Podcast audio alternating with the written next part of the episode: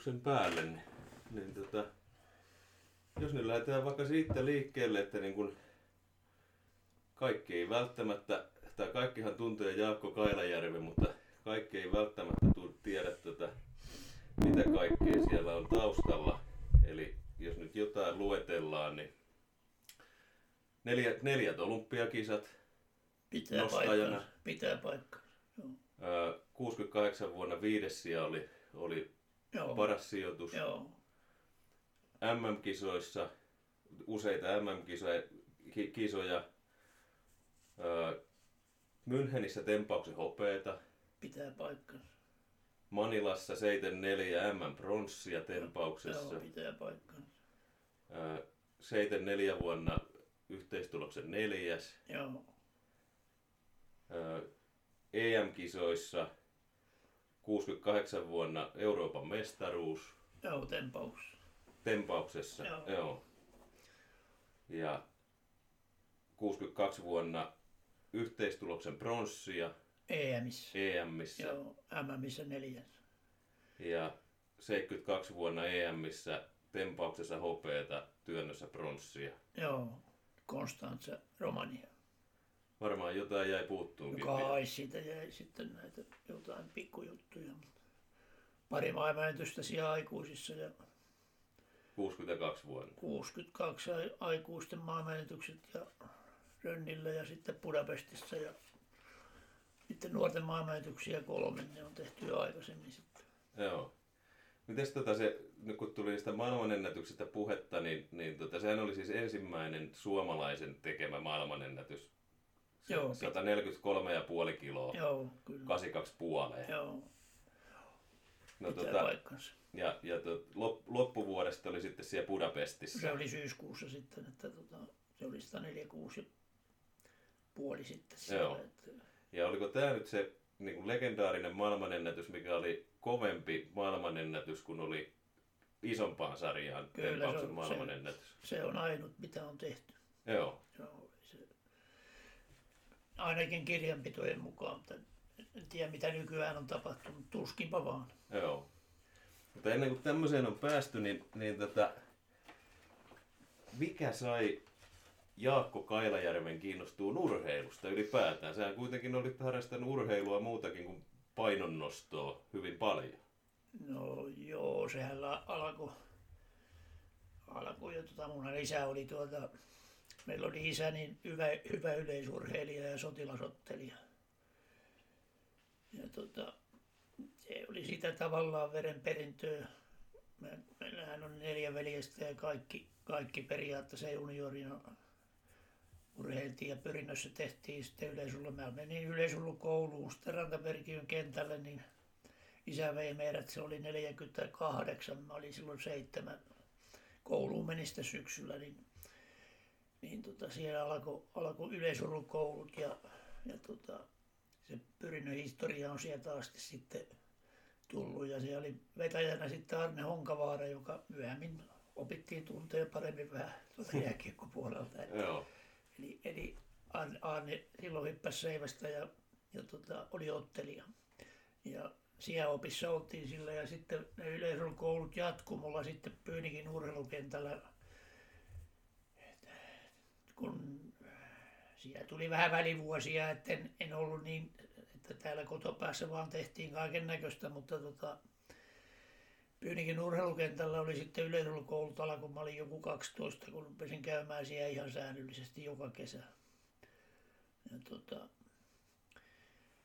mutta se, että se yleisurheilu, se oli vähän vaikea asia, kun oli, olin, olin porukan pienimpiä sielläkin ja, ja tota noin, eikä mitään ole kertynytkään kuin 171 Mm.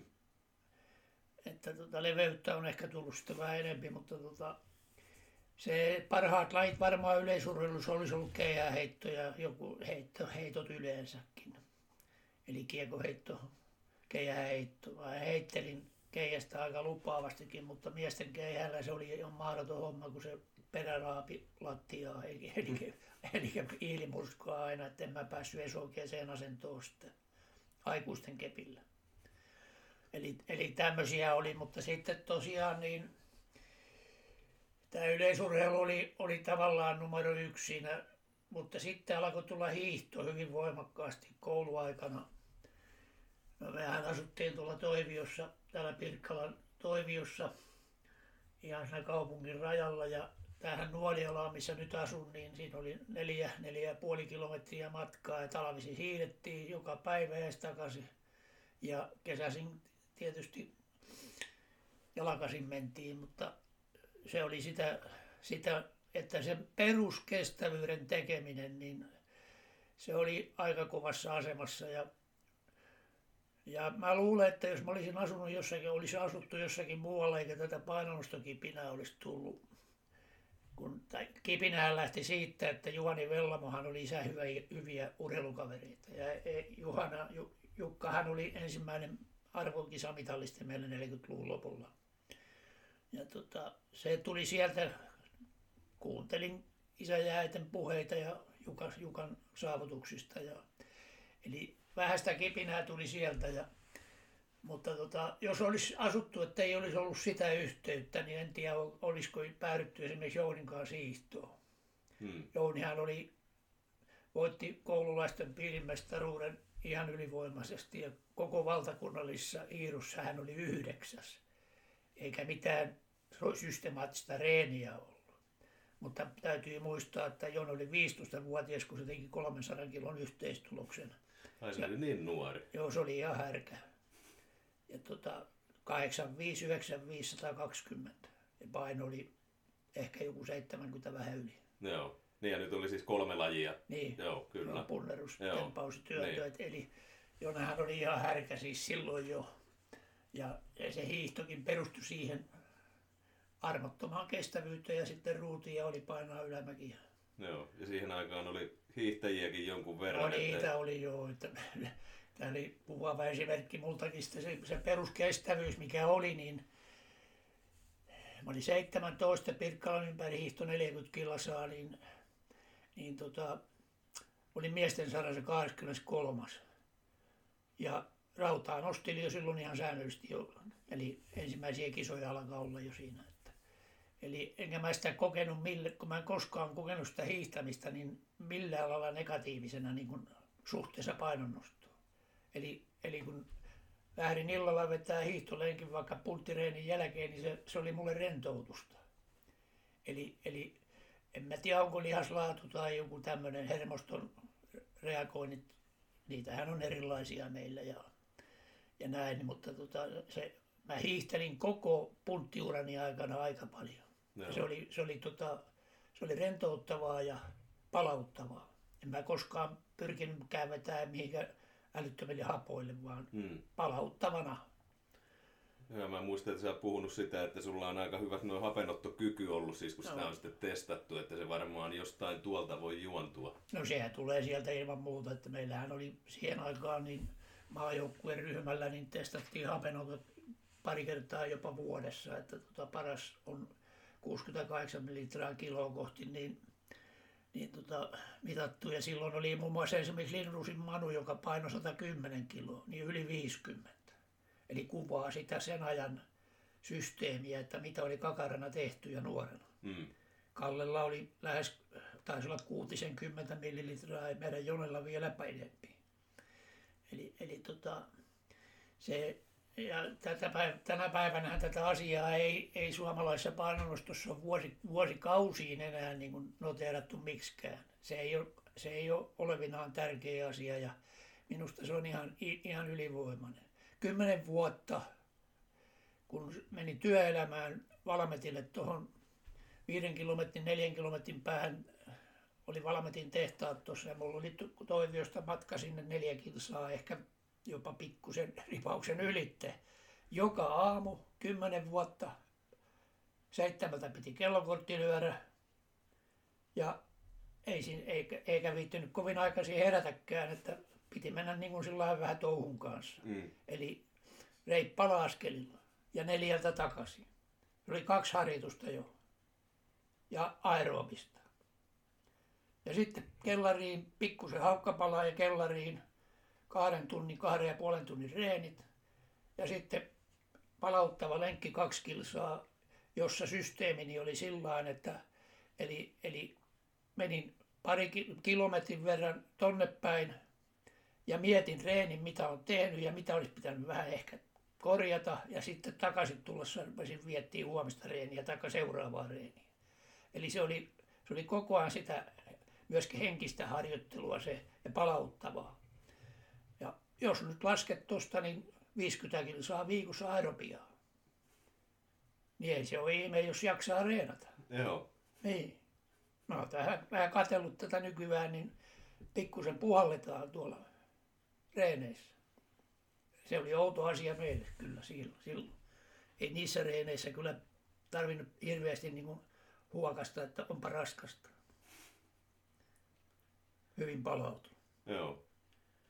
Jos se on tätä, tosiaan siinä oli sitä yleisurheilua ja hiihtoa ja jalkapalloakin ilmeisesti. No jalkapalloa pelasin piirisarjaa 17 vuoteen asti. Joo. Eli, eli tota, se oli ihan monta peliä viikossa.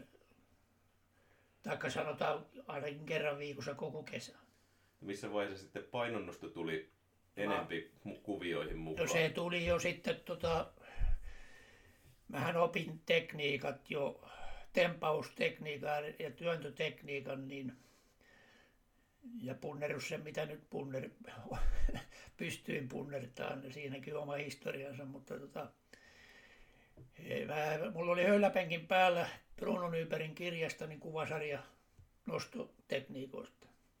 Semmoinen, onko ne kahdeksan vai yhdeksän kuvaa tai kymmenen. Ja mä menin ne pätkittäin aina, että tuossa, ase, tuossa kun ollaan tuossa asennossa ja siitä ja siitä ja siitä ja sitten kyykkyy.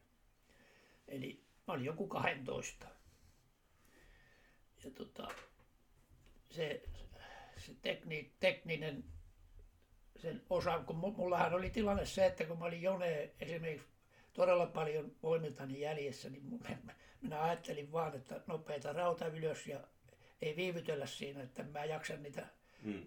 Minuuttitolokulla nostaa tai sekuntitolokulla, että se on äkkiä oltava tuo ylhäällä ja hyvin, teknisesti hyvin. Ja se lähti rullaan aika mukavasti siinä. Ja sitten 16 vanhan alun säännöllisen reenin, että, mutta mähän oli sitä ennen jo työntänyt 100 kiloa ja se, että tota, eli, mutta se, että se, se, se tausta, siellä oli nopeusharjoittelua paljon myöskin yleisurheilun kautta. Eli, eli tota, mä tein aika montaa eri lajia siellä, että heittoja, sitten hypyt, aitajuoksua oli ja näin, että tota, niissä niin tota, jopa yhdet SM-kisat kävin yleisurheilun kolmiottelussa, heittoottelussa. Ja tota, siellä, siellä tota, näki sitten kyllä sen eron, että ei tämä kyllä mun hommani ole, kun oli päätä pitämät jätkät ja vähän enempikin, niin oli niin mun kärkisijoilla. Mä olin joku 20 kolmiottelussa. Joo. Mutta pärjäsin, pärjäsin kyllä sitten näissä, niin kuin esimerkiksi kuulan työnnössä kohtalaisen hyvin, mutta ei, eihän se riittänyt kuitenkaan mihinkään, kun jos joku oli selkeästi päätä pitempi, niin kuin oli näin, että kyllähän ne tosiaan ne, se lai, lajisysteemi valikoitu kyllä mm. ihan totaalisti siinä. Että... Oliko siinä sitten jotain tota, niin kuin esikuvia, niin kuin sanoit tuon Vellamon, että se, se oli semmoinen yksi innottaja. Mutta no Vellamo että... oli tietysti yksi ja Mäkisen Eikka toinen, että kyllähän, kyllähän meillä luettiin kaikki, kaikki tota, mitä nyt sunkin vaan oli, oli tuota Bruno Nybergin kirjahan tuli silloin jossain vaiheessa ja sitten mitä nyt aamulehdessä oli juttua ja näin, niin aika paljon silloin kirjoitettiin niin monipuolisemmin aamulehdenkin, että nykyään se on ihan pallolulehti, että siellä periaatteessa muusta juuri kirjoitetaan. Mutta niin. se, että tota, se tavallaan se innotus koko tähän systeemiin, niin, niin jotenkin vaan ne raudat veti puoleensa. Mm. Eli ilmeisesti mäkin tunsin siinä, että tämä on mun homma, niin kun mä osaan tämän. Ja sama oli Jonen, Jonen kanssa, hän oli taas vahva. Ja Jorma oli siellä välillä. Mm. että tota, se, Montako vuotta Jone oli sua vanhempi? Kolme vuotta. Joo. Joo. Joo. Ja sitten niin kuin selkeästi oli sarjaa ylempänä koko ajan, kunnes sitten tavoitin hänet painoissa. Että, että tota, Ja Jonellakin kuitenkin oli Viides. kol, kolme olympiaedustusta. joo, viides, näin? viides oli Roomassa ja sekin se hävisi kaksi ja puoli kiloa sen bronssin. Että, ja Vaalla neljännen siihen. Joo. Joo, ja työtöhän hänellä oli se spesiaalilaji, että se, oli, se olisi pitänyt jopa maailmanennätyksen pystyä tekemään, mutta se, että se Jonella oli vähän se harjoitus sitä, että, että se voima, voima, se oli niin kuin se. Ja tässä kuuntelin tämän Kanervan Janne jutun, niin hän painotti sitä samaa asiaa, että voima, niin mulla se on ollut aina toisinpäin, Mm. että että jos on kaksi yhtä teknisesti yhtä hyvää nostajaa, niin silloin vahvin voittaa tietysti, mutta jos pikkusenenkin on tekniikassa, niin, kun, niin mulla oli etua, niin eipä siinä, eipä siinä sitten muilla ollut jakoa. Muistanko oikein, että Jone olisi vetänyt rinnalle jalkojen välistä jossain Joo, veti, vaiheessa? veti. Se oli, se oli siinä Karentanen, Karentanella on tuossa kuvasarja, otat siitä päältä. niin Se on, se on tota tempauksen, mutta se, että sama, sama systeemi oli. Ja tä, tässähän kuvasarjassa näkee, että Tanekin oli aikaansa edellä todella paljon. Joo, tämähän on aika lailla niin kuin kuvasarja näyttää siltä, miten kiinalaiset No nostaa nimenomaan, nykyään. nimenomaan. Joo, ja tota, tä, tässä nyt voidaan mennä siihen asiaan niin kuin seuraavaksi, että tota, kun me, meillähän oli 60-luvun ja 70-luvun vaihteessa sellainen tilanne, kun mentiin EMiin, MMiin, niin kaikki tuli katselemaan meidän reenejä. Joo. Ja se oli just tämä tempauksen. Eli tässä oli hyvä juttu tuossa Facebookissa mun kaverini sieltä Kanadasta Alderoy, niin pisti postia siihen sitten, kun mä pistin sinne vähän tekni- miten nostamisen mun nost- tempauksesta 163, niin se kirjoitti vaan siihen, että on todella paljon tullut aikaa sedellä. Eli sieltähän se lähti pikkuhiljaa sitten muotoutuu tämä, että eli nykyään kun tullaan tuohon asentoon, missä tuossa Taningin kuvasarjassa näkee, niin sehän on niin kuin totesit, nykytekniikkaa ihan.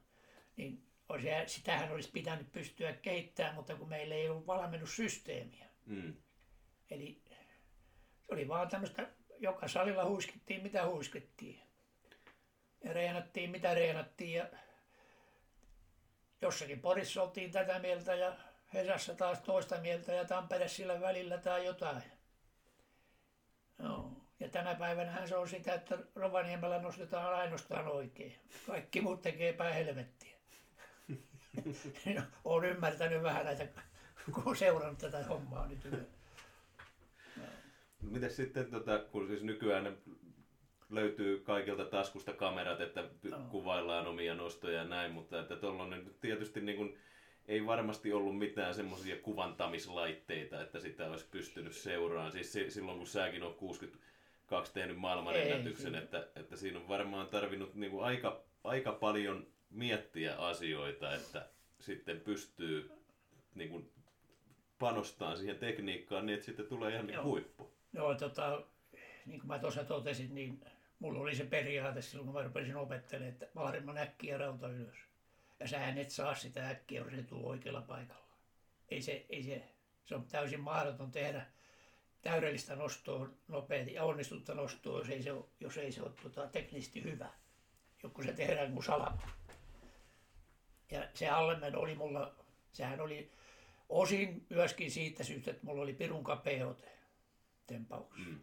Jopa niin kapea, että mentiin, mentiin Moskovan parttakeadeihin 62 talvella. Me yritin maailmanjältä siellä jo silloin.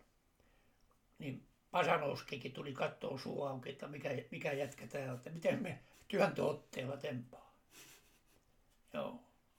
Eli mä melkein Manilassa 74, niin melkein työnnössä oli sama oteleveys kuin tempauksessa silloin 62. Eli ehkä muutama, ehkä sentin parin ero oli, mutta se oli, mä sain kovan vedon siinä. Siis jos mä ajattelen niin raakaa rinnalla vetoa, niin siinähän saadaan mahdollisimman kova veto. Niin se, se oli, ne oli vähän niin kuin sukua. Ja tässähän mulle tuli sitten se pointti, kun jäin kahdessa MM-kisossa ilman tulosta ja mä rupesin levittämään sitä otetta, niin se nostorytmi katosi. Mä en, mä en niin kuin pystynyt sitä nopeutta sillä niin eli, eli sitten vasta löysin sen 70-luvun, siis niin kuin Marilaan esimerkiksi, 74. Sitten vasta rupesi taas löytyy, että tämä onkin, tota mennään näin. Mutta mullahan kävi siinä Hama Rönnin kisoissa se 62. Eli kisan jälkeisenä aamuna menin, menin töihin Valmetille, niin käsi ei noussut vaakasuorasta ylöspäin ja, ja, tota, ja pirun kipeä. Ja tota, ei siinä mitään jeeni. Reeni jatkui ja tehtiin Budapestissa maailmanennätykset edelleen ja olkapää oli edelleen kipeä. Siihen vähän pantiin varmaan kortisonikin joskus varmaan joku laitettiin ja niin, mutta sitten Peltokallion Pekka, urheilulääkäri, otti meille kaikki tutkimuksia eri lajeja. Hän teki väitöskirjaa. Mä kysyin, että onko ollut vaivaa. Mä että no ei mitään muuta kuin tuo olkapää on ollut. Ja selkä tietysti, mutta sillä ei varmaan mitään voi, että sehän on kakarana jo tullut. Että, että, tota, että kuvataan se olkapää. Pekka kuvasi olkapää ja totesi, että joo, kyllä hän uskoo, että tämä kipeä on ollut. Että täällä on murtuma ollut. ja se tuli sitä kapeasta otteesta. Kun sä räjähdät sinne kyykkyyn kapealla otteella niin, ja lyöt kätes lukkoon, niin siinä se meni. Ja se vaivasi mua monet vuodet, jopa haittaisi vähän punnerustakin. Eli, eli jos yritin punnertaa enempi, niin sitten tempaus rupesi, niin kuin, eli varmaan näitäkin asioita tuli siinä sitten, että tempaus rupesi niin kuin katoon paras osa siinä. Mutta tota, kuitenkin kehitystä oli pikkuhiljaa tasaisesti. Hmm. No selkähommahan mulla renkkas, mä nostin kymmenvuotiaana, kymmenvuotiaana, se oli alle kymmenvuotias. Asuttiin tuossa Härmälässä niin, Tuomaankadulla ja se oli semmoinen vuokrakasarmi 12 perhettä ja kakaroita helvetisti. Ja oli puisia rappuharkkoja, niin kuin tiedät, hmm. siihen aikaan, minkä jalka raapisteltiin nostin sitä, näytin sitten niille mukuloille, että näin, näin Vellamo nostaa. Joo, ja selkä nitkahti. Ja, ja siitä lähtien se on ollut kipeä. Mutta ei, ei, ei ikinä ollut tarvinnut leikata ja lääkärit sanoi viimeiskin nyt, kun otettiin kuvat, niin sanoi, että ei kyllä suosittele leikkausta, kun on näin hyvin on pärjännyt, niin pärjäät hautaan asti. Joo, ja tota, toivotaan. Mutta se, että tota, tähän kuvaa tämä selkähomma sitä, että mä en pystynyt punnertamaan. Se, se, oli, se oli ihan mahdoton asia, että kun se taipui vaan se selkä sieltä L5. Eli mä en saanut sitä niin kaarelle sitten koko selkää. Ja tota, osin varmaan johtuu siitä, että olisi vatsaliaksi ja keskivartaloa pitänyt reenata enempi huomattavasti, mutta se, se, sitä nyt ei ole tehty, tullut tehtyä. Että se, se, se, ja tämähän on yksi syy, että olisi ollut valmentaja, joka olisi nyt nähnyt ja mm. niin, analysoinut asioita, mutta meillähän ei tämmöisiä ollut. Joo. Mm, että, eli, Oliko se silloin sitten koko uran ajan, ajan. mä muistan, että siinä oli no, Jonelta varmaan sai no, ainakin vinkkejä. Joo, ja, ja olihan meillä sellaiset tangonveljekset Helsingistä, ne oli, ne oli vihkityneitä painonnostoihmisiä, mutta se, ne oli aika lyhyet pätkät siinä ja sieltähän tuli kyllä arvokasta vihjettä, että ei, ei, ei, se oli kyllä ihan, ihan tota, todella niin kuin hyvää palautetta tuli ja, ja, ja tietoakin. Mutta tota, se olisi pitänyt olla säännöllisesti, niin kuin sanotaan viikoittain vähintään nähdä ja joku olisi ollut katsella sivusta vähän niin kuin tänä päivänä. Sitä paljon on nyt meillä Suomessakin. Että, mutta mutta, mutta... Oliko toi Mäkisen Eikka millään tavalla ei, mukana? Ei, ei Eikka ollut, ei, se, ei siitä ollut, ei, ja koko tämä pyrinnönkin vanha Kaitivella, mutta Mäkiset ja näin, niin ei ne, ne kävi salille, salille kyllä taputtamassa olkapäälle, että hyvin menee, mutta ei, ei, ei, ei, ei ne ollut valmentajatyyppiä. Että ollenkaan semmoisia, että voisi niin ajatella, että Tuliko sitten ulkomailta mitään? Oliko teillä ulkomailla esimerkiksi Neuvostoliiton kanssa tai ruotsalaisten kanssa tai, tai tota, tällainen yhteistyötä? No mä olin tota Leningradissa kaksi reissua, tein semmoista olisiko ollut vajaa viikon, kolmen neljän päivän reissut. Ja se oli Falameejen huippuvalmentaja, Leningradin huippuvalmentaja. Mä olin sen kurssilla kaksi kertaa siellä silloin 70-60-luvun lopulla. Että, eli, eli, sieltä tuli kyllä ihan, ja ne, ne on ne periaatteet, mitä mä oon niin periaatteessa noudattanut aina, mitä sieltä on tullut, häneltä tuli. Että, eli, eli tota, se, se, mutta pääasiassa ne meidän opit tuli Venäjältä, Neuvostoliitosta ja sitten tota, osin Puolasta. Aika paljon Puolastakin on.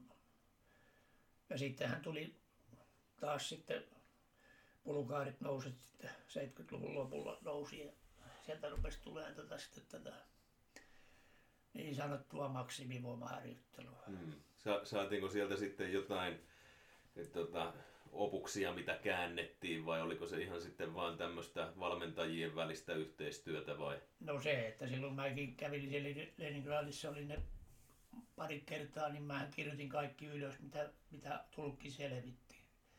Mutta onhan mulla tuolla aitassa niin venäläisiä valmennuskirjallisuutta varmaan kymmenkunta kirjaa, mutta ne on kaikki, hmm. kaikki kyrillisillä aakkosilla, että en mä niistä muuta näe, tunne muuta kuin numerot. Mm. Ja se riittää. että prosentit on ja numerot, niin kyllähän sillä pärjäs.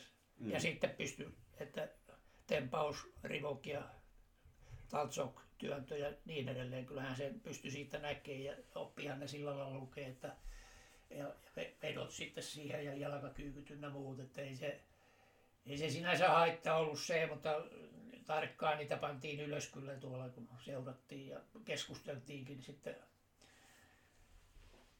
Toinen puhuu Venäjää ja minä Suomea ja sitten painostusto Englantia, niin kuin hmm. Alex Evingin kanssa me oltiin hyviä kavereita. Joo. Niin tota, paljon mentiin hänenkin harjoittelustaan sitä, että mitä hän on tehnyt ja miten. Joo. Sama oli Riekertin kanssa.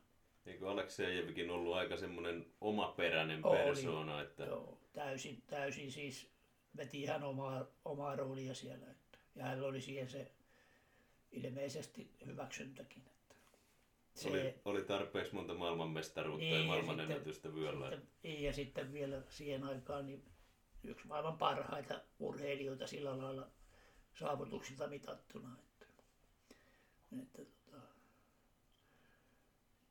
Mitäs sitten, jos mennään vielä siihen, siihen tota, rönniin, silloin 62, niin tota, tosiaan maailmanennätys 143,5 kiloa.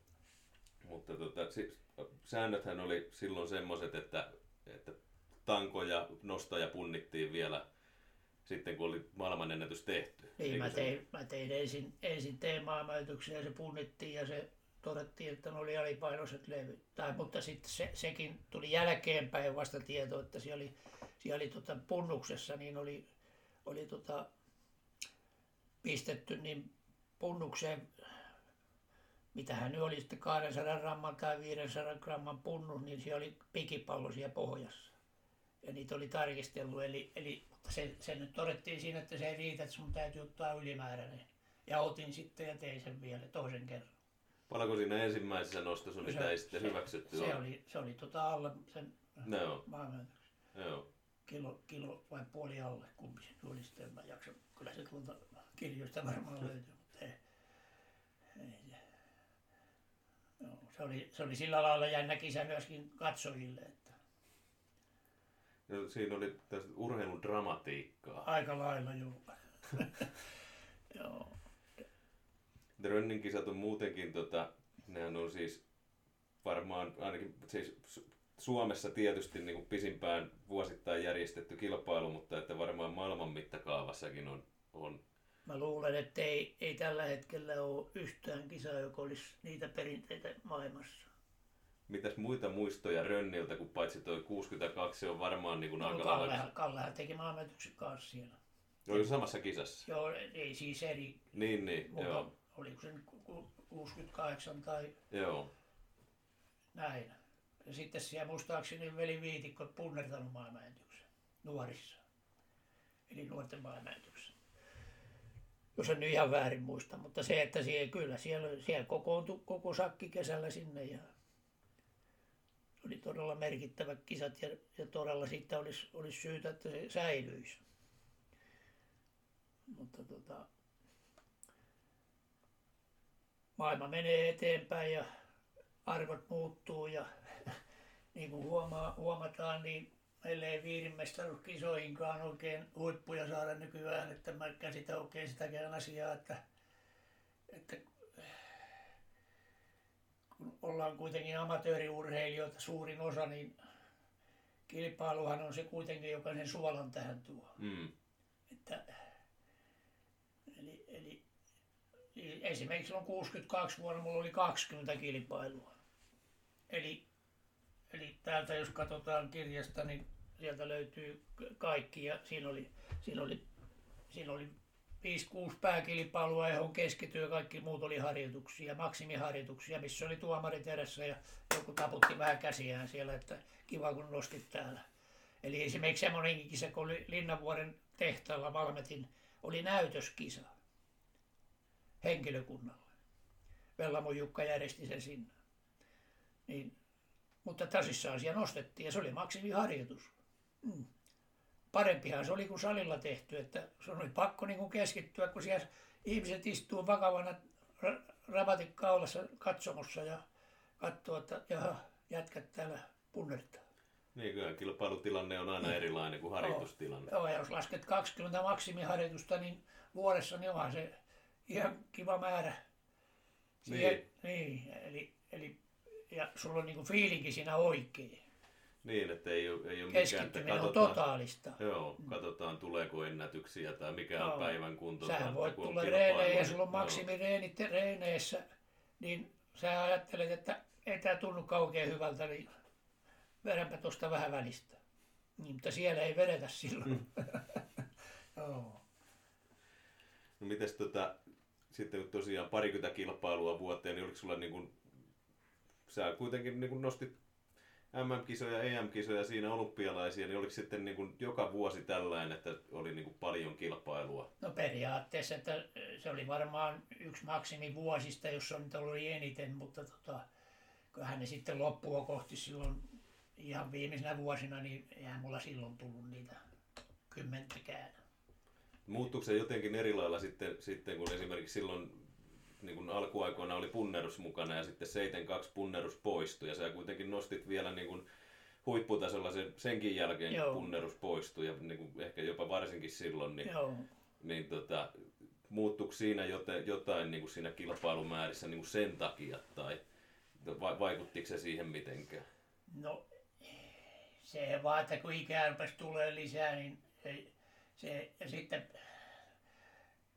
kun tässä puhuin siitä Valmetin töistä, eli mulla tuli 50 kilsaa 10 vuotta aerobista. Sitten muutin kaupunkiin hommia, työmatkat jäi pois, menin autolla.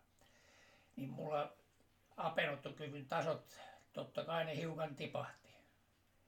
Ja myöskin se vaikutti, mä en jälkeenpäin sitä analysoinut ja tutkinut noita harjoituspäiväkirjoja ynnä muita, niin kyllä se vaikutti myöskin sen, että eli, eli se harjoitusprosessi, mikä tehtiin, niin se, jos pystyy niin viikossa palautuu ja lähtee seuraavan viikon päästä ja sunnuntaina taas kisoin, niin ei, ei, ei, ei niin kuin tehnyt mieli. Mm. Eli kyllä se, sen, se yleiskunto tavallaan vähän tipahti siinä. Eli, eli semmoinen perustan rakentiminen, niin se jäi vähemmälle.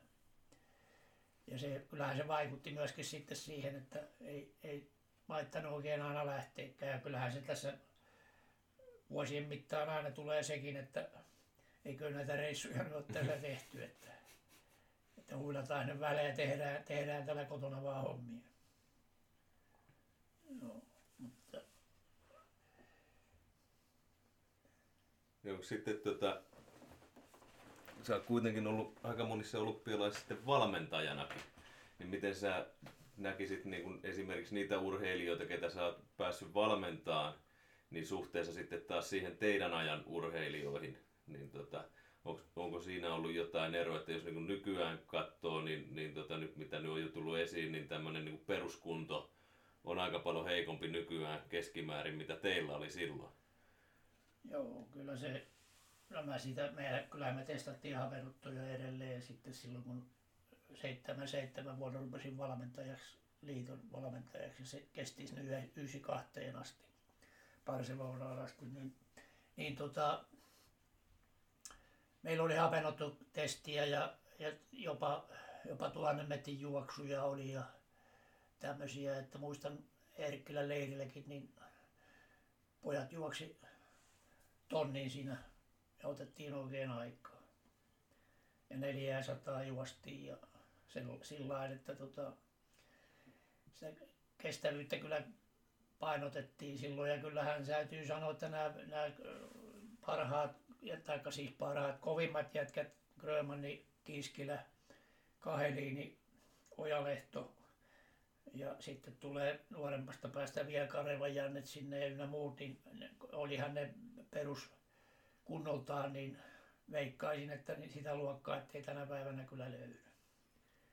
Eli, eli jos nyt lasket sitäkin, että joku, joku kaheliinikin, niin seitsemän kilon lairutus oli, täällä oli THL mestaruuskilpailu Tampereen jäähallissa, niin paino 69 kiloa, mitä hän oli kesäkuun alkua. Sitten nostettiin Los Angelesissa niin, niin tota, 60. Niin et sä sitä laidutusta tee, että on sulla härän kunto, mm. Suomen hevosen kunto. Ja sillä oli sitä. Ja, otti, ja vielä se kisa sillain puun lairuttamisesta. Mm. Viimeisiä kiloja vedettiin saunassa. Minä, se oli niin rätti se poika.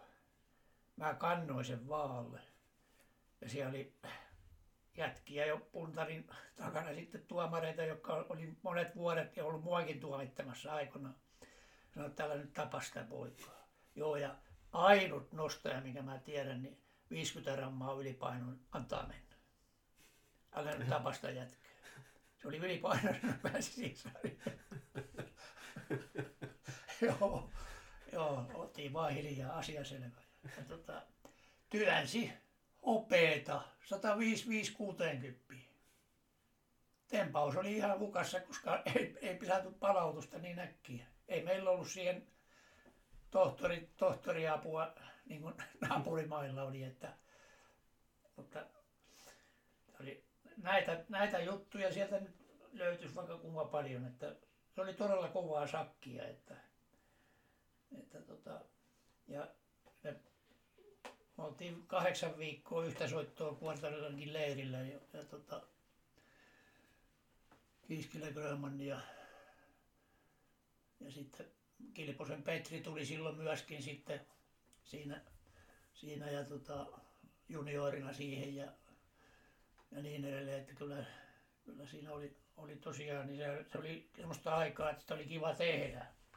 Mutta se valitettavasti sekin systeemi, niin se, se on unohdettu. Eli mitä sieltä olisi oppia saamissa, saamasissa meidän painonostoon. Eli näin edelleen. Eli, eli kaikki, kaikki nämä vanhat perinteet, niiden hyödyntäminen, sitähän meillä ei ole ei siellä löydy muuta kuin mun aitasta niistä tietoa ja tästä koneelta. Joo, mikä siihen on, mikä siihen on syynä, että on, on tota, ei ole hyödynnetty niitä hyviä no se on, huonoa johta- se on ollut periaatteessa huonoa johtamista. Jos nyt vertaa tuossa, kun mä seuraan Hiiron, Hiiron tota, lajipäällikköiden touhua ja, ja johdon touhua ja samaten yleisurheilu, ja näin, niin kyllähän ne ottaa kantaa voimakkaasti myöskin valmennuksen kehittämiseen. Ja, ja tota, ei, ei se, se on jonkinlainen, jonkinlainen seurakeskeisyys, minäkeskeisyys siinä, että kyllä me osataan hommata tämä käsiseut kuin näin. Eli kateutta ja semmoista, että, että niin kuin, tämä, meillähän oli loistava systeemi, aluevalmennussysteemi, vuosituhannen vaihteessa. Meillä oli 800, parhaina vuosina 800 leiriläistä oli, oli niin kuin tarkkailussa, valmennuksen tarkkailussa eri alueilla. Missä se nyt on? Ei missään. Kaikki on hukattu. Mm. Ja se on, se on liitosta, mistä se pitää lähteä.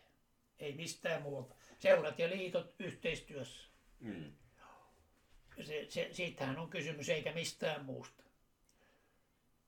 tämmöinen vetämätön asenne tähän, että ei, ei niin kuin mietitä yhtään sitä, että mitä tapahtuu, kun minä jätän nämä hommat esimerkiksi kymmenen vuoden päästä. Mä käyn edelleen harvoisen päivä salilla yritän siellä pikkusen sanoa, että hei, pitäkää selkä kurissa ja Mm. otakaa, otetaan nyt vähän tosissaan tämä homma. Niin, on siinä varmaan paljon sitä, että ei sieltä, sieltä tota, monelta salilta niin ei ole kauhean hanakasti lähdössä mihinkään sen oman salin ulkopuolelle. Joo.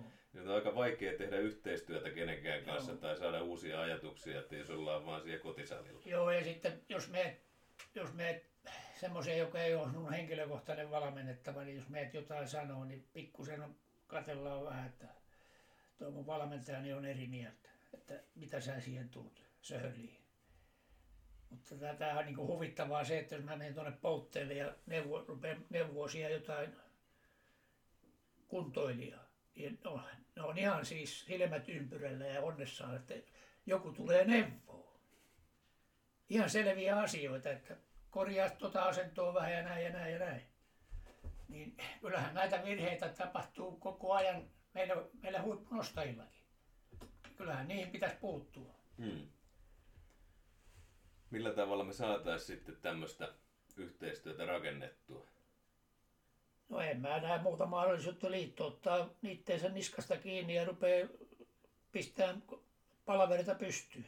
Eihän siinä, siitähän se kiinni on. Kutsutaan kaikki voimat sinne ja sanoo, jokainen sanoo sitä mitä on sanottavaa ja onko repussa mitään eväitä lähteä tätä kehittää. Ja sitten kootaan sitten systeemiä ja ruvetaan toteuttaa. Mutta ei, ei tämähän kuolee tämä laji tällä lailla. Meillä ei tällä hetkellä mies nostaa joku yksi. Se on Rovaniemellä ja missä ne muut on. On siellä harrastelijoita, mutta ei, ei semmoisia, jotka tosissaan ottaa. En mä tiedä, sä tiedät paremmin, mutta en mä, Hyvin vähän niitä ei, on. ei niitä kovin montaa ole. Joo, ja kun Pohjoismaiden paras parhaan maan titteli on menetetty. Naiset vielä pärjätään jotenkuten, mutta ei kauan siinäkään. Jos ei, jos ei tätä pohjaa panna kuntoon. Se on ihan, se on ihan tasa, sata varma. Ja aikaisemmin oli esimerkiksi tuosta yhteispohjoismaista yhteistyötä aika hyvinkin. No meillähän oli joka vuosi niin yhteisleirit oli Norja, Tanska, Ruotsi, Suomi. Joo, joka vuosi oli välillä Vierumäellä, välillä Tanskassa, välillä Ruotsissa ja Norjassa, että siellä mentiin, meillä oli hyviä leirejä, todella hyviä leirejä. Joo, Ja sieltä nousi aika monta ihan niin kuin olympiaurheilijaa. joo, niiltä joo leireiltä. periaatteessa ja sitten siinä, siinä, siinä vähän oli sitä, että, että kun siinä niin kuin tuettiin, kehuttiin, kaikki oli, että ei, hyvin kehitystä lähtenyt tulee ja niin edelleen. Että, että tota, kyllähän se antoi. Joo. Miten sitten, tota, kun naiset tuli mukaan kuvioihin, niin nostaan. Ja sä oot kuitenkin niin kuin valmentanut ihan niin kuin maailmanmestari sie- sieltäkin puolelta. No Kar- Karoliinallahan oli yleisurun tausta niin kova, että, ja sitten voimistelutasu, ta, ta, ta, voimisteluhommat kakarana tehty, että siis siellä oli sitä peruslahjakkuutta. Karoli, Karoliina on ollut periaatteessa voi sanoa ihan omassa luokassaan. Mun mielipiteeni on tämä, enkä usko, että on kovin väärässä. Siellä on lahjakkuutta meiltä tälläkin hetkellä ja on todella hyviä tyyppejä, mutta se, että jos hän tuli Tampereelle Oulusta, muutti ja mun valmennukseen siinä, niin tempaus oli jotain 87-88 kiloa, jos mä en ihan väärin muista. Ja tota, työntö jotain 115 kiloa. Niin, ja kuulaahan työnsi silloin, se oli päälajina, niin 16 16 puoli oli semmoista niin kuin sanotaan varmaa, suht koht varmaa. Joskus lipsahti alle 16 Niin se niiden vuosien aikana, mitä hommia tehtiin siinä, niin ennen kuin hän sitten kuulla lopetti, kun se päättyi Atlantaan, niin tota, ylöstyöntö 150 kiloa, tempaus 107, ja Pasanoski tuli mulle sanoa, kun tempas 107, että parasta mitä hän on naisilla ikinä nähnyt, tekni, tekniikka. Työntö 127, ylöstyöntö tosiaan se 150, nämä sallissa työnnetty pukeilta. Joo, ja kuula 1823. Eli kuulan työtökin nousi siinä sitten, voimat lisääntyy, mitä nämä ei tahdo oikein ymmärtää, nämä yleisurheilun huippuvalmentajat. Se ylöstyöntö on kohtalaisen tärkeä asia kuulan työnnössä, niin kuin säkin tiedät, kun olet kuulaa työntänyt. Mm. Niin, eli meillä puhutaan vaan penkkipunneruksesta. Saatana smultteri tuli pitää kuoltaneille kurssia, niin ne oli ihan haltioissa, että nyt penkkiä vaan, penkkiä vaan. Joo. Ja, ja, sitten työnnetään vaakasuora eikä käytetä jalkoja ollenkaan. Karolina käytti jalkoja ja tulos parani. Se, hän olisi työntänyt yli 19, jos hän olisi pysynyt Suomessa eikä lähtenyt pois täältä Amerikkaan. Se olisi työntänyt ja jatkanut sitä kuulua. Se, se, se, koska siinä kävi vielä sillä että nyt puhutaan kuulantyönnöstä mm. nyt hänen kohdallaan myöskin, niin, niin hän rupesi sanoa mulle, että vaikka meillä oli koko ajan kisat, että mä ajattelin, kun sä pyöritkö hyrrä siellä kehässä, että siellä sä et käytä jalankoja. Tuon tekniikka ei, sun pitäisi niin kuin kehittää sitä. Niin se oli, että ei, se on hänen tekniikkaansa. Se on valmentajan kanssa menty tämä asia näin. Mutta sitten kävi niin, että hän rupesi soittaa, mutta hän menee, kun tuut katsoa hänen työntöjään. Eli se tajus sen, että se, se, sieltä se lähtee. Jalkojen ponnistusvoima työntöön. Ja hevosvoimiahan sieltä pitää tulla kunnolla. Eli jos miehillä on hevosvoimia tulee sieltä 75 kiloa sekunnissa metrin korkeuteen, kahdeksan tai jopa yhdeksän siinä ponnistusvaiheessa, kun kuula irtoaa kädestä. Niin eikö se ole jaloista se homma eikä penkistä? Kyllä. Mm. Joo, justiin kattelin tuossa... Ja oli... keskivartalo tietysti, totta Joo. kai. Mm. Justiin kattelin tämän Ryan Krauserin Joo. treenivideon jonkun, missä se tempaili, raaka tempaili 140 ja, ja tätä etukyykkäili, oliko 230 Joo. kilolla kakkosia siinä, Joo. että kyllä siellä niin kuin, ainakin tuolla maailman paras kuulan työntäjä. Joo, no sitten otetaanpa Sveitsin kuulan työntäjä, joka voitti olympiaa kultaa Ateenassa, Ateenassa jos en väärin muista. 250 niskalta ylös mm. Kävi kuortaneella vielä näyttämässä, kun se tapahtuu. No. Mutta se, että siis Karolinan kohdallahan se oli se, hänellä oli sitä synnynnäistä ponnistusvoimaa. Ja se, sitten siinähän kesti toista vuotta sen tempaus, kun se oli raakaa vaan menty siihen, kun yleisurheilijat ja muuta tee, kuin raakoja. Niin sen rytmin löytäminen tempaukseen, niin se kesti toista vuotta se reenaaminen, että se niin kuin, tapahtuu että kyykkyy räjähtävästi. Mutta rinnalle verossa hän ei sitä oppinut koskaan, että sitä olisi pitänyt jatkaa vielä. Eli se, se raaka rinnalleveto, se, se, se häilyi siellä koko ajan. Eli, eli se, se, se olisi pitänyt pystyä niin kuin, tavallaan vielä jalostaan paremmaksi. Miten sitten tota, justiin Kartsekin ilmeisesti oli niin kuin aika kovalla asenteella siinä teki töitä ja mitä mä oon käsittänyt ja, ja tota, miten sä vertailisit niin kuin ylipäätään naisten ja miesten eroja tämmöisessä? Sä oot kuitenkin niin kuin ihan huippunaisia valmentanut ja sitten ihan huippumiehiä valmentanut. No ei Karolina kyllä jätkistä. Voidaan sieltä nyt ottaa jotain Kiiskilää, jota esimerkiksi Kaneroan Janne piti puoli jumalata, että tota, sehän oli ihan tappaja, mutta se, että tota, ei Karolina jäänyt jälkeen. Ei se, se, se oli todella niin kuin, tultiin salille, niin se tultiin reenaan. Ei siellä, ei siellä tota, leperelty.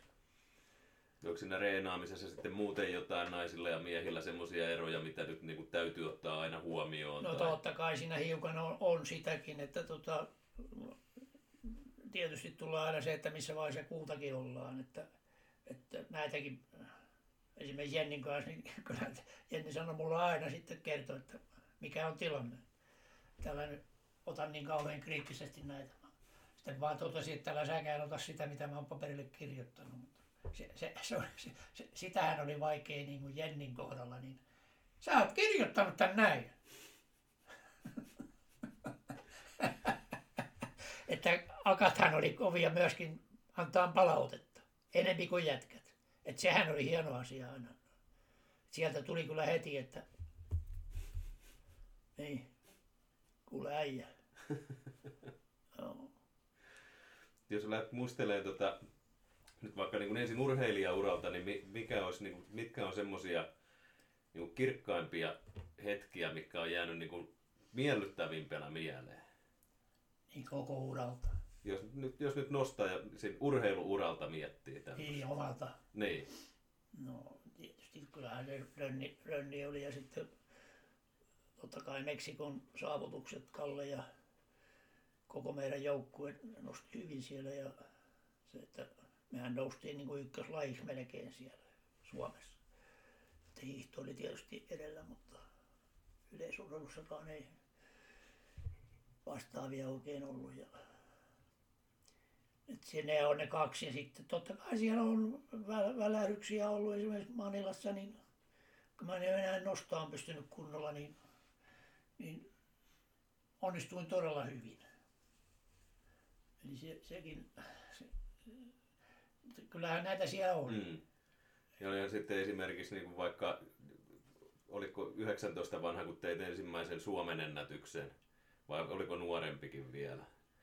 Sä, Se oli, se oli tota, joo, mä olin 18 silloin, mä Joo. tempasin 120 75 120. Joo, 120 ja Lahdessa oli Eesti-Suomi maaottelu. maaottelu ja tota, niin, niin tota, mä olin siellä niin ulkopuolella kilpailun. Joo. Mutta mun otettiin sinne tota, just tämän takia, että kun tiedettiin, että nyt poika alkaa olla siinä mallissa, että, että tota, Viro-Suomi 27. helmikuuta, eli, eli mitäs tästä tulee no aikaa? Joo, 60. 62 vuotta. Melko tarkka. Melko tarkkaan. Punnerus 92,5, tempaus 120 SE ja työntö 145, paino 75 kiloa. Joo, se oli, se oli ensimmäinen. Ja se oli myöskin nuorten maamäntys sitten. Niitä ruvettiin, se oli, se oli muuten ensimmäinen, niitä ruvettiin sen jälkeen vasta tekemään. Joo. No sitten tästä voi kertoa sitten, tästä tota, mentiin syksyyn, mä täytin jo 19, silloin Helsingissä oli kansalliset, painoin 80,1 kiloa, mä lairutin tonne, niin tota, niin kuin tosta näkee, niin, niin tota, lairutin, niin tässä oli 80,1, punnerus 105, nuorten maamäytys 132,5 ja aikuisten suomennus parani 6,5 kiloa Oho. ja tota, 162 työntöä, sekin oli maamäntys. Ja 400 maamäntys. Eli, eli tota, se, si, siinä, oli, siinä oli myöskin painonnostohistoriaa, niin meillä oli semmoinen kaksi parivaljakko Helsingissä, todella vahvo jäi ja Lauri Soini ja sitten Re, Reino Tuo, Tuononen. 82 nosti molemmat ja 75 se oli hyvä, kun tunkki Tuononen pisti lippalakin päähän ja sanoi, että näkemiin. Hänen uransa loppu on tullut uusi aika suomalaiseen painonnostoon. siis, hänhän oli ihan kanssa härkä, kato, satamatyöntekijä ja semmoinen, että tot- tottunut, että pääasia, että nostetaan paljon, mutta hitaasti. Ja tämä meni niin kuin nurinpäin siihen. Eli tämmöisiä pikkujuttuja, niin tavallaan se on niin kuin meidän historiaa tavallaan sillä lailla, että se, se ajatusmaailma muuttuu.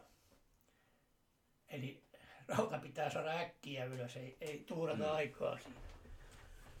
Jos, jos nyt muistellaan, että tuli tuosta Helsingistä vaan mieleen, niin toi Bruno Nyperi, että oliko Nyperi oli vielä siihen aikaan, kun sä nostit, niin Se oli Niin, puheenjohtaja meillä ja joo. oli, Ja Ny- Nyperihän oli siis, oli paitsi että Suomen painonnostoliiton puheenjohtaja, niin oli kanssa kansainvälisen painonnostoliiton Joo, se oli, se oli siinä jo yhden kauden, mä en muista niitä vuosia, että oliko se kuinka monta vuotta siinä, mutta oli kuitenkin. Ja sitten jatko vielä sitten, oli Jyryssä istu monet vuodet. Tuolla näkyy edelleen kuvia niistä vanhoista, niin siellä Prynkkä istuu Jyryssä. Minkälainen mies oli Bruno Nyperi? Se oli hesalainen sälli, oikein semmoinen sa- stadin kundi. Ja, ja, ja huumoria riitti kyllä ja, ja semmoista. Ei, se oli todella niin kuin, jätkien kanssa tuli hyvin toimeen. Mä muistan sitten Helsingistä toisen semmoisen semmoisen tota, hahmon nimeä en muista, että sä saatat muistaa, että Tampereellakin reenas tota, varmaan kymmenen vuotta sitten kävi vielä Näshallilla sellainen merikapteeni. Ja, ja tota... Joo, se oli, tota, se oli Ursiinin, Ursiinin tota, Kalervoja Ursiinin velipoika. Nyt ei sano Kalervoja Ursiin taas. Mitään. Se oli yleisurheilu SFin päävalmentaja oli monet vuodet ja mun kanssa teki kuntosysteemiä, tehtiin jopa y- yhteisiä urheilun valmennusartikkeleita ja tota, oli korkeushyppää ja, ja tota, me tehtiin todella paljon yhdessä hommia ja, ja, ja oltiin jopa Ilveksen fysiikkavalmennuksen yhtä aikaa silloin 70-luvulla. Mutta se oli hänen, hänen veljensä oli se, joka Joo. siellä kävi semmoinen siihen aikaan ainakin kun kävi, niin jo vähän kulki kumarassa Joo, ja kävi pikkusen. On, mulla, mulla varmaan löytyy kuvaakin siitä tuolla noista Joo. CD-stä. Joo, hän, mä muistan, kun hän siis monta kertaa kertoi, kerto, tai useamman kerran kertoi, kuinka tota, Helsingissä järjestettiin painonnostokilpailut, se oli vuonna 40 jotain, ja, ja tota, sitten siellä oli yksi painonnostotanko, millä nostettiin, ja, ja tota, sitten nostojen, nostojen aikana, niin tämä kilpailun aikana, niin painonnostotanko meni poikki. Joo.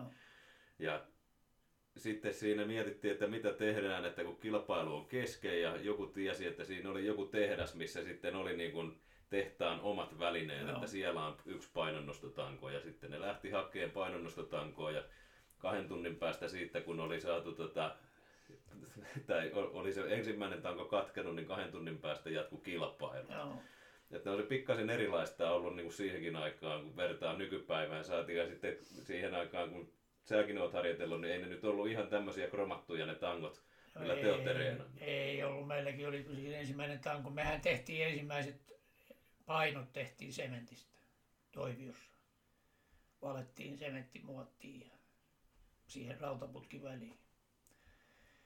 Mutta sitten Jormahan oli valmentilla, meni sitten oppilaaksi sinne ammattikouluun ja siellä oli ammattikoulun opettaja, se oli painonnostoharrastaja kanssa ja Vellama Jukkahan oli siellä kanssa töissä ja sitten tehtiin ensimmäinen tanko heille, se oli semmoinen lyhyt. Se on jo Artolla tuolla Alavuorollakin se tanko vielä tänä päivänä ja on se toinenkin tanko sitten, mikä oli niin kuin mitat täyttävä, mutta se oli voimanostotanko, se oli millin paksumpi mitä normaali. Ja sillä mä reenasin siellä jonnekaan niin koko ajan. Ja siinähän ei ollut tangon joustoa niin kuin sitten tänä päivänä. Mm.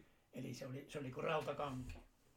Mutta tota, se, siinäkin pikkusen annettiin tasotusta kyllä, että ei, ei pystynyt hyödyntämään sitä tangon elastista voimaa, mikä on äärimmäisen tärkeä asia.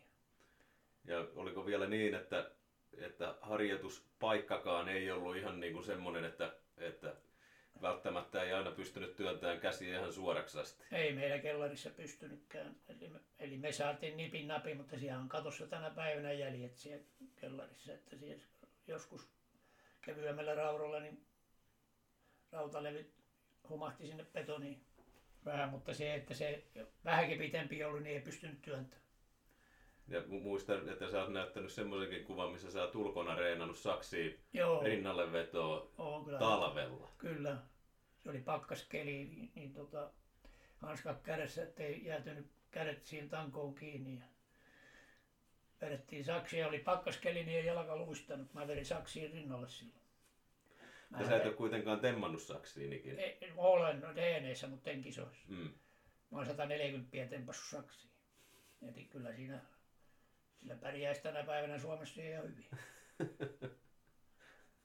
Kieltämättä. Ei. Mutta se, että tota, Saksissahan sai kovemman vedon ja sen takia mä sitten treenasin jopa Saksiin niin vähän se. Mutta se, että se oli vaan niinku hupia vähän. Mm. Ja yhdellä kädellä tempassu sen. Että... Ei niitäkään joka nurkalla tule vastaan. No ei, ja näin pienellä kädellä kuin mulla on, niin ei, ei varmaan ole kovin montaa. Eli se on, mä ymmärrän sun kätäs, niin sillähän pystyisikin, kun se ote pitää, mutta eihän tämmöinen käpälä niin kuin mulla on, niin pienen miehen käsi. Oliko no, noi oli tommosia, että niitä nyt ei varmaan niin kuin harjoitusohjelmassa lukenut, mutta että tämmöisiä Ei. voimankoitoksia. Ja niitä voimankoitoksia tehtiin, että olihan meillä Tapparankin aikana tuossa, niin, niin tota, heitin joskus ärsykkein pojille siinä. Että pystyi silloin joku 60 ja tempasin yhdellä kädellä. Ja mä että tehkää pojat tämmöistä vähän, niin saatte myöskin liikkuvuutta sinne, että tangolla vaan niin riittää. eli, eli tota, se, se, se toi myöskin heille monipuolisuutta siinä, että voidaan näinkin mennä. Eikä ole ollenkaan huono asia pelaajille. Niin su- Sulla on varmaan ollut aika lailla samanlaisia periaatteita sitten tuossa jääkiekko-fysiikkavalmennuksessa, mitä on sitten ollut painonnostajien kanssa. No kyllä se kestävyys oli mulla se, että mä menin silloin Tapparaan, niin Rautakorven kanssa aloitettiin se, niin Jukalla oli silloin, silloin tota, että kestävyys on tärkein asia, että muista se. Mä totesin vaan siinä sitten itsekseni, että, että tota, no ei olla kaukana toistamme kyllä. Näin mä tämän ymmärtäisin, että kun väsyt, niin yleensä häviät. Ja mulla ei ollut tapana hävi, hävitä hirveästi sen takia. Että jos, jos voimat loppuu, niin sille ei voi mitään, mutta, ja niin kuin usein loppukin. Mutta se, että kestävyyden panostaminen oli mun koko, koko sen tapparan niin uran ajan niin se numero yksi. Lihaskestävyys, monipuolinen lihaskunto, eli pystyt kamppailemaan joka asennossa ja sitten hiukan sinne iso rautaa sekaan, että ei nyt ihan, ihan tota, hiutalena pidetä. Kyllä. Oliko tota, tuosta jääkiekosta tuli mieleen, niin, niin tota, muistanko oikein, että Jalosen Jukan kanssakin oot Joo, Jukka, Jukka oli. Ilveksessä. Mä olin silloin viimeistä, se oli, hän tuli 90-luvun alkupuolella tuli Ilvekseen ja Tuomisen Kallu sai mun sinne jotenkin puhuttua, että oli siinä sitten hänenkin kanssaan hetken aikaa. Ja Jalostahan nyt tietysti olympiavoiton jälkeen ja miksei niin kuin ennen sitäkin, niin No pidetään on, aika lailla parhaana valmentajana Suomessa. on varmaan, on varmaan siis ei, ei varmaan tarvitse kyseenalaistaa kenenkään sitä, että tota, hänhän, niin kuin sanotaan, seuravalmentajana ja tuommoinen jokapäiväisenä salilla, siis jäällä, siis seuravalmentajana, niin kehittyi hiljokseen koko ajan, mutta tämä maajoukkueen vetäminen, niin kyllähän on ihan omassa luokassaan. Eli niin kuin hän tuossa on korostanutkin sitä, että tota, tiiminä tässä tehdään, ei tässä yksi mies mitään ratkaise. Millä mielellä kattelit, kattelit tota pelejä? No ihan, mä to- to- totesin siinä itsekseni, kun katselin tätä Venäjä-peliä, että e- eli Venäjä teki sen maalin, niin sehän oli, sehän oli tota, Säterille pikkusen yllätys, kun se oli ranne kuti. Jos hän olisi lämärillä vetänyt se naapuri siellä, niin se olisi varmaan torjunut sen. Mutta kun se tuli ranteessa äkkiä, niin siinä oli sen verran maskia. Näin mä sen tulkittin siinä, mutta tota, kyllä mä itsekseni sanoin emännällekin, että taitaa olla niin, että me ollaan voittajia. Eli, eli naapuri ei, ei pysty murtamaan meidän puolustus- ja, ja sitten hyökkäyssysteemiä, että meillä meillä ei, jätkät ei tee virheitä, eikä tehnyt. Millä mielellä muuten kattelit olympialaisia, siis ylipäätään Suomen, Suomen tota, urheilijoita ja No Miltä se näytti? Joo. sulla on kuitenkin tota, omalta, omalta uralta olympialaisia takana ja valmentajana ja, ja joku sen varmaan talviolympialaisiakin tullut katsottua, niin No joo, kaikki on tullut hakulista lähtien katsottua että, ja kuunneltua. Että, että tota, hiukanhan tämä surettaa sillä lailla tämä talviolympialaistenkin, pikaluistelu on meiltä hävitetty. Ja, ja tota, mikä on niin vahvasti vahvat perinteet meillä. Ja tota, on niin käsittämätöntä, että tässä nyt pistetään vaikka rinnakkain jääkiekko ja joka kylässä melkein rupeaa olemaan halli. Niin meillä ei ole saatu yhtä sisähallia pikaluistelijoille. Siellä voisi olla kurlingit samassa ja, ja tämmöisiä ja sitten yleisölle kivaa ja tätä sitten tämä mikä tämä on tämä sisähalli pikaluistelu. mm, Siis tämä, mitä ne vetää siellä Mä tullut, tullut edes Mm. hirveästi seurattua, mutta se, se, tota, se missä kiinalaisenkin pärjäs kajakaan, Joo. mikä se nyt on nimeltään, en Mm. Kun ei- mutta se, että siis on se niin kuin käsittämätöntä, että ei tähän maahan ole yhtä semmoista hallia saatu. Ja nyt olympiakomitean puheenjohtaja puhuu sitten, että tota, työryhmä asetetaan nyt tutkiin, että mitä tässä pitäisi ruveta tekemään. Saatana soittaisi mulle, niin mä sanoisin heti, että ei tarvitse.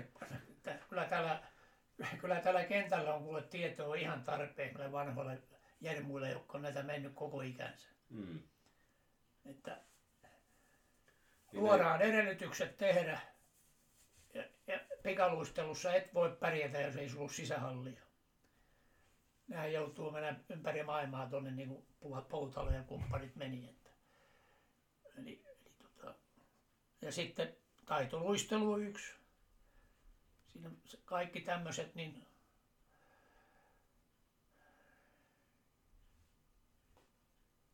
fysiikan merkitys kaikissa lajeissa, niin kestävyyden merkitys, niin kakarana tehty kestävyys, niin sehän tässä tulee päällimmäisenä niin kuin koko ajan mieleen, kun seuraa tätä nykytilannetta. Että, että tota, Niin, kyllä sitä on vaikea tehdä semmoista peruskestävyyttä, että jos käy vain pari-kolme kertaa viikossa reenaamassa ja, ja se on sitten siinä, että kyllähän niinku semmoinen yleis touhuaminen, joo, vapaa, vapaa-ajalla leikki ja muu tämmöinen, niin tota, varmaan olisi kiva, että siinäkin vähän hikoilisi ja hengästyisi. Kyllä, joo. joo. Joo, ja kun tänä päivänä on mahdollisuuksia kyllä sitten tai niin kuin painonnostajillakin niin on, on tehdä monipuolisesti kaikkea muutakin. Ei, ei se, jos meikäläinen oli kahdeksan tuntia joka päivä töissä ja kaverit maailmalla ne oli leirillä. Kahta reeniä päivässä, jopa kolme vetivät, niin meikäläinen pärjäsi sillä yhdellä ja ne kaksi lenkkiä siihen työmatkalla, niin, niin pärjäsi sillä kohtalaisesti. Niin, se oli kuitenkin se oli parikymmentä vuotta sähkömiehenä ja, ja tota, sähkömiehenä ja sitten tota, palomiehenä. palomiehenä sitten lopun aikaa. Ja olin mä viisi vuotta sitten pyrin yleisurko, yleisurun toiminnanjohtajanakin siellä. Että, että tota, Ja oliko niin, että, että tota, muuten silloin, silloin, kun vielä mennään siihen vuoteen 62, niin edustiko kisatovereita siinä? joo, mä olin kisa, kisaveikot. Tai kisaveikot? Kisaveikot, joo. joo. Eli, eli tota, pyrin painon, ei vaan pyrintö edustin Silloin, silloin. joo. Eli seura, jaosto perustettiin ja nythän meillä on 60-vuotisjuhlakisa. Joo. Joo. Se perustettiin silloin kesäkuussa pari viikkoa ennen Rönnin kisoja. Joo. Ja silloin kun alettiin reenaan Frenkelillä. Joo, Frenkelillä oli jo aikaisemmin. Se Frenkeli, Mäkisen Heikka teki sinne ihan huippusalin. Se oli varmaan yksi maailman parhaita punttisaleja. Eli, eli tota, se, oli, se oli todella ensimmäinen kunnon painostosali.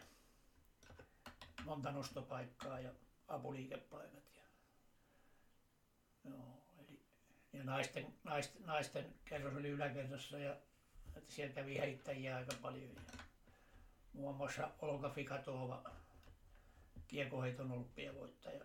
Ja Olga Konolli oli hänen, tai siis Konolli oli hänen moukariheittäjä, oli hänen miehensä, niin nehän oli Tampereella. Molemmat kävi siellä reenaamassa. Naisten, naisten kerran oli yläkerrassa ja suikut siellä ja jätkät oli alhaalla.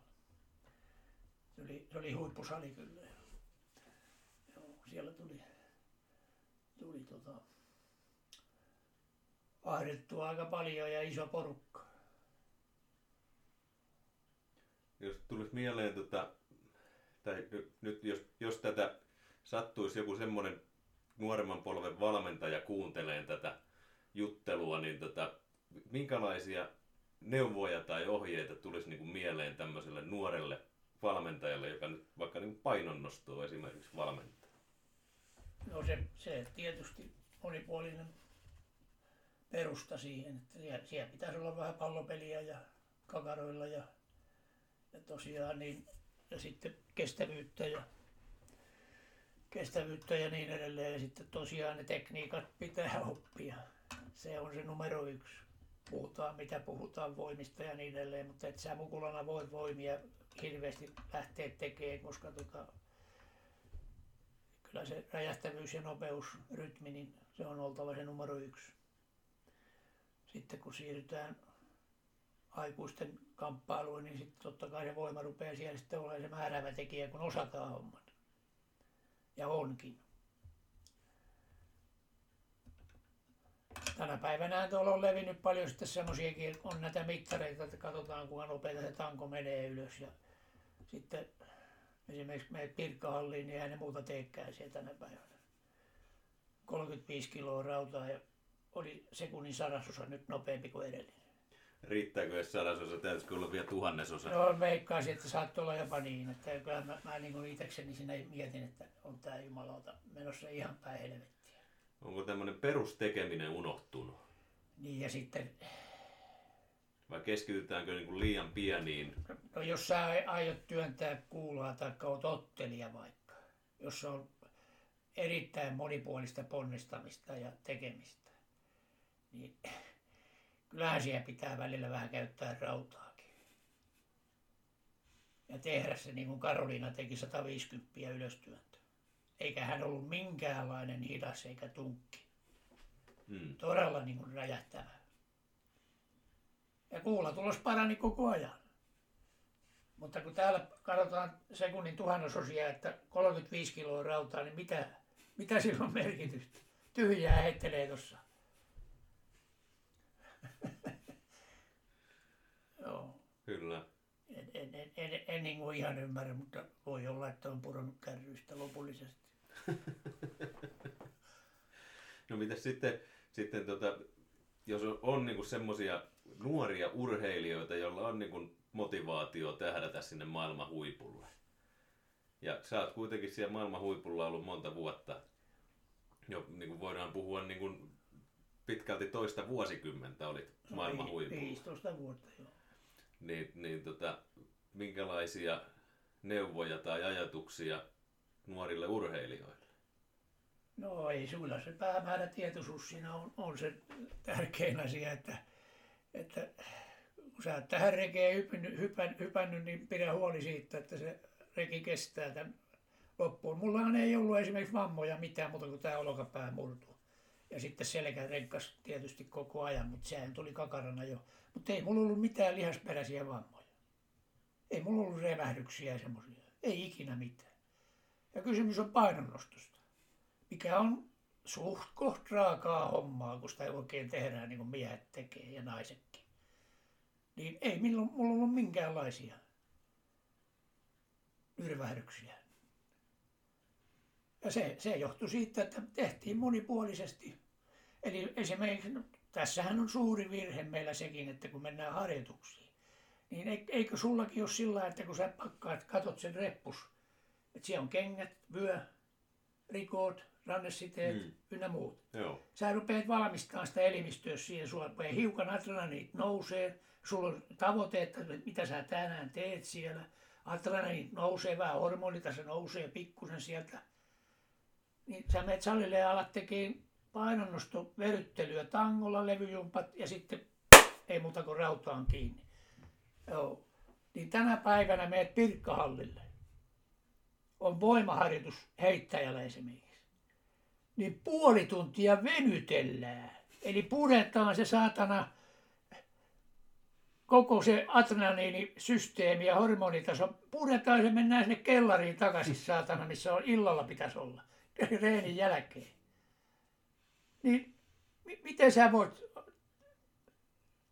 enkä mä ihmettele yhtään, että esimerkiksi jo- jollakin takareidet napsahtelee ja helvetinmoiset venyttelyt on ennen punttireeniä. Taikka jotain, mitä liian tekemään. Mm. Niin, ei, ei, ei niin kuin, ei, se, tämä on niin kuin järkyttävää. Kun voisivat tulla esimerkiksi kysyä, mutta Jaska, sulla ei ole ikinä paikat rengannut mitään, teit tuommoista lajia. Selvitäs, mitä on, mistä on kyse. No, jätänkö sanomatta tai en, mutta, mutta Haralan Lotta, valmensin sitä useampaankin kertaan. Ja kun tehtiin hommia, niin ikinä ollut mitään ongelmia paikkojen kanssa.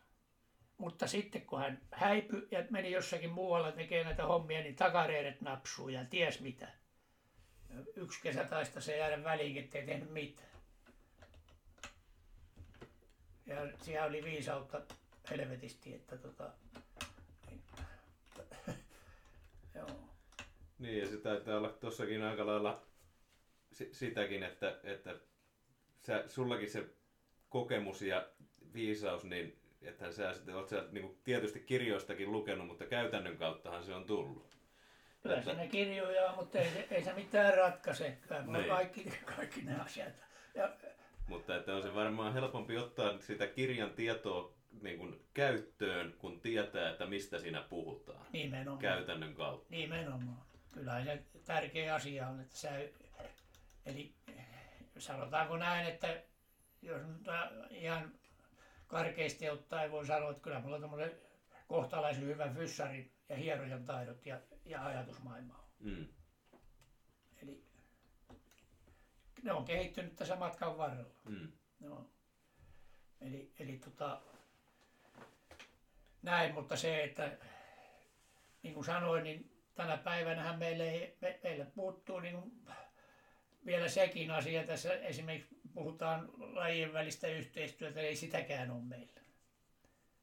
Helvetin mustasukkaisena katellaan, että kun Kailervi valmentaa jotain kiekoheittäjän pulttia tuossa.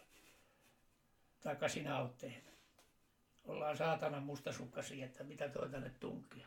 Ja se urheilija on itse pyytänyt. No siinäkin Sallalla, Sallankin kohdalla tilanne se, että mä en tehnyt niitä puttiohjelmia, vaan valmenta, omat Mm. valmentajat. Ja se, se, sehän siinä oli se, mitä mä olisin muuttanut aika radikaalistikin.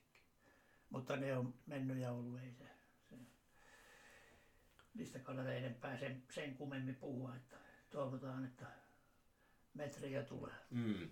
Niin ja kyllähän tuommoisia, tota, siis ylipäätään jos puhutaan niin kuin muiden lajien fysiikan valmentamisesta ja, ja tota, että kuinka niin kuin monet painonnostovalmentajat ja painonnostossa mukana olleet on niin kuin siellä ollut, ollut mukana, niin, niin tota, kyllähän siinä vähän tietysti semmonenkin tulee välillä mieleen, että, että ei sinne oikein hirveästi itteensä viitti mennä monesti tuputtaankaan, että, että tota, monilla on se ajatus vähän, että, että Joo. tota, jos ne osaa jo kaiken, niin sinne on vaikea mennä mitään uutta viemään. Niin, no, joo, joo, kyllähän siinä tämmöistä on, että tota, On tietysti poikkeuksiakin, mutta Joo. että monesti se tuntuu Mutta vähän täältä. Onhan tässä niin kuin tyyppi esimerkki munkin kohdalla se, että Matias Tranvali reenasi tuolla hiihtäjä siis. Meidän huippuprinteri. Hiihtäisi reenasi poltteella. Itse näet, niin varmaan Mm. kaksi-kolme vuotta on siellä kävi. Joo. Ja tota, kattelin siinä sitä meidän touhua ja ilmeisesti pääsi katsoa muutaman kerran tapparenkin touhuja siinä. Ja sitten tuli mulle sanoa, että, että vois, vois, voitaisiko tässä tehdä jotain yhteistyötä. Mä että kyllä voidaan, tehdä se mitään ongelmaa. Joo, ja alettiin tekemään. Ja tota, ei,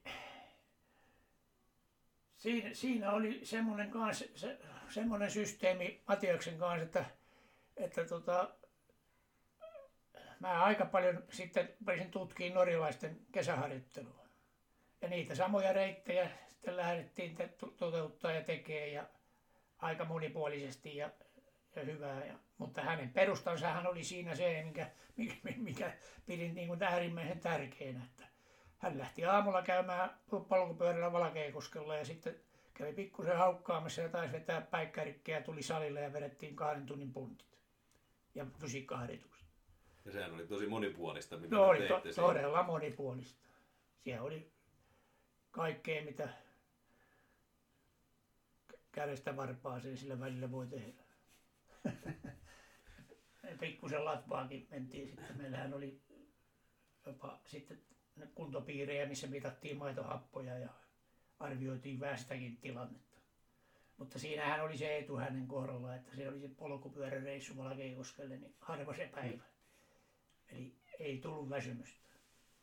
Te sitten tuosta sanoit, että Latvaankin mentiin, niin sitten tuli mieleen, että minkä verran suomalaisessa painonnostossa käytettiin tällaista psyykkistä valmennusta. No meillä oli, meillä oli silloin Kuortanen leirin aikana 88. Silloin meillä kävi psykologia, me tehtiin ihan oma systeemi siihen puntinnostajille. Se lähti veryttelystä ja, ja sen ennen veryttelyä tapahtumista, sitä, mitä tässä nyt selvitin sitä, että kun sä pakkaa kassia, mm. niin sehän rupeat jo niin kuin valmistautua. Ja sitten se, se ker, asioiden kertaaminen ja vahvistaminen. Ja esimerkiksi kun, kun tota, menin Manilaan, niin käytiin itse samaa asiaa, että, että tsekkasin kaikki välilaskut, mitä teen. Ja mä tuun Manilaan, siellä on helvetin monen helle, mitä teen ja mitä en tee ja niin edelleen. Suunnit, suunnitelmallisuus niin, oli... Ainoa, mikä tuli Marilassa sitten virhe, niin meitä oli punnitushuoneeseen siellä hotellilla, niin jono. Ja mä olin jonon viimeisenä. Ja menin vaakalla ja katsoin, että aha, tämähän on hyvältä näyttää. Menin kilpailupaikalle niin puoli tuntia, puoli kiloa yli. Joo, joku oli runkannut sitä, ja siellä oli Gripaldi, Jenkki, ja sitten tota, muistaakseni Pettenburg, Ruotsi, ne oli siinä jonossa kanssa. Niin joku oli ennen sitä niin säätänyt vaakaa. Ihan mulkku oli, mm. oli kato... Näpelöinyt tarkistusvaakaa. Niin, joo, joo, ja tota, mutta kaikki juosti, joustiin siellä, juostiin ja Pettenburgin meni ihan rätiksi ja samat oli Gripaldi. Jouduttiin juoksimaan siellä käytävillä. Mutta siinäkin tuli pelastuksessa mun kunto. Niin, et viimeinen työntö sitten, milloin olisi M-pronssien tullut, niin siinä oli rinnalla jo 200, mutta sitten hiukan rupesi niin kuin, olemaan niin kuin eväät syöty ja ylöstyöntö jäi pikkusen eteen. Mutta se, että se, se, kun puhun psykologiasta, niin se oli se virhe, mitä en, en eli en tarkistanut vaakaa. Mm. Eli, eli se, koko se prosessihan pitäisi, niin kuin tuommoiseen lähdet, niin valmistella. Joo, ei tule yllätyksiä. Niin, kaikki, kaikki, kaikki periaatteessa meni muuten nappiin. Sekin se esimerkiksi veryttelyssä siinä, niin Itä-Saksan Petsoltti Peteri, joka ja tuli kolmanneksi ja sitten, jolla hävisin sen niin kuin vaakalla sen, niin, niin mä olin vähän painavampi. Niin, niin mä menin heidän kanssa samalle tangolle veryttelee ja hänen valmentajansa vaihtoi levyt ja, ja näin. Ja mä pääsin niin kuin helpolla siinä, ei tarvinnut itse muuta, kun olisin ju, juoksun tehnyt siellä, niin mulla oli niin kuin näin. Siinä tein yhden virheen myöskin sitten sen, että menin istuun penkille työnnön jälkeen ensimmäistä veryttelytuloja ja huokasin. Näin. Mm. Niin hänen valmentajansa katsoi mua ja rupesi hymyilemään, että hetkinen poika, sä oot väsynyt. Ja sitä ei olisi pitänyt näyttää. Saatana. Joo. Älä, älä näytä heikkouksia, että jos, jos niitä on. Se oli meillähän oli hyvä Petsoltin kanssa, niin hyvä välit muutenkin sillä että oltiin niin kuin kavereita sillä lailla. Että samaten se valmentaja oli monen vuoden tuttu ja monta kisaa otettu. Oli hienoja hetkiä kyllä sillä lailla, että turpaan tulikin. Niin, kyllä varmaan tuommoinen Manilan reissukin, niin tota, että oli se tulos mikä tahansa, niin kyllä tuommoinen Manilan kisareissu jää äkkiä mieleen. No kyllä ei, se ei, sitten... Ei varmaan niin, niinä aikoina Manilassa käyty ihan niin kuin... No ei, ja sitten kyllähän tämä historia niin kuin... Okei, siitä Manilasta vielä tullaan sekin, että tota, se veryttely halli, missä reenattiin, ei ollut ilmastointia. Siellä oli ropellit katossa ja saatanan kuuma. Riikerttikin oli siellä simmarit jalassa ja puristeli päätään. Ei, ei, ei oikein hyvältä tunnu. Joo, ja tota, mutta se, että tuo, mitä sinä nyt kysyit, kysyit tätä näitä Manila ja ynnä muuta, ynnä muuta, niin, niin ainahan ne on elämyksiä ja sitten voidaan sitä historiaa ihan alkuajoilta niin ottaa, niin mehän oltiin sodan jälkeinen sukupolvi Kallet ja Linnusimmanet ja Jone ja emme missään, mistään maailmasta mitään tiedetty. Mm. Ja ulkomaille lähdettiin sinne ja, ja tota, Ja olette elänyt kuitenkin niin pula-aikaa. Nimenomaan, niin. joo, että siis... Oli kahvi, oli korvike. Kaikki oli joo, ja sillä että sitten pikkusen siellä kun tuli se, että hetkinen... Ja sitten tässä täytyy aina muistaa se, että kun mentiin, mentiin Venäjälle, Neuvostoliittoon tai Puolaan ja jopa DDR, niin mehän oltiin Euroopan omistajia siellä, kun dollarilla sai tuhannen ruplaa. tai, tai slotia meillähän oli rahaa ihan tolkuttomasti. Sitähän, sitähän sitä hiukan mentiin siinä, että kisojen jälkeenkin oli pikkusen raadakkaat liikunnat siellä.